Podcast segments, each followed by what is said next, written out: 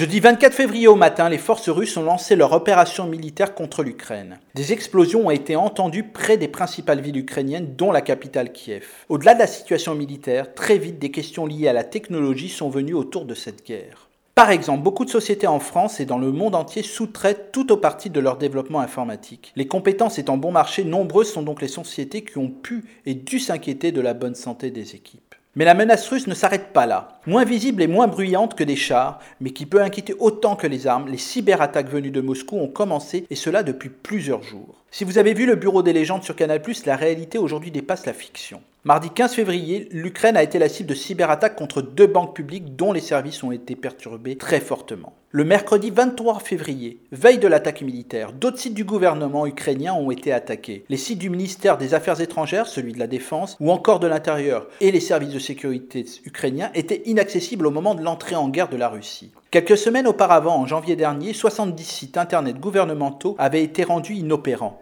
Des preuves de l'implication de la Russie avaient été établies et cet événement avait poussé l'OTAN et l'Ukraine à prolonger et renforcer leur coopération contre les cyberattaques. Un des autres sujets autour de la tech et cette guerre est la formidable résistance et mobilisation via les réseaux sociaux qui vont bien au-delà du territoire ukrainien. Pour le coup, Facebook et surtout Twitter, ainsi que d'autres géants de la tech, nous apportent le meilleur d'eux-mêmes. Au-delà des postes de solidarité, de la diffusion d'informations expliquant précisément la situation géopolitique, les équipes de Facebook et Twitter font tout le nécessaire pour éviter la désinformation russe qui sont des experts en la matière. Mais le plus remarquable est le compte Twitter du président ukrainien Vladimir Zelensky. Avec un simple smartphone et donc il donne très régulièrement des nouvelles via des photos, des vidéos et montre sa résistance et la résistance de tout son peuple. Le plus fort des messages où il évoque la proposition des Américains de l'exfiltrer de Kiev, il publia cette réponse Le combat est ici. J'ai besoin de munitions, pas d'un taxi. Nous allons défendre chèrement notre Ukraine.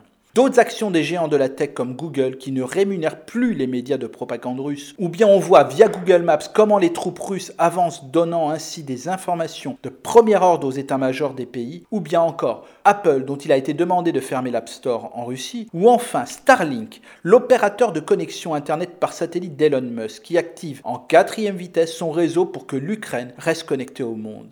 Après avoir vu et dénoncé les méthodes des GAFAM et des géants de la tech, nous allons avoir, vous le voyez, maintenant le meilleur. Et ces actions ont et auront de l'impact sur ce conflit. À la semaine prochaine pour, nous l'espérons, une chronique tech un peu plus gaie.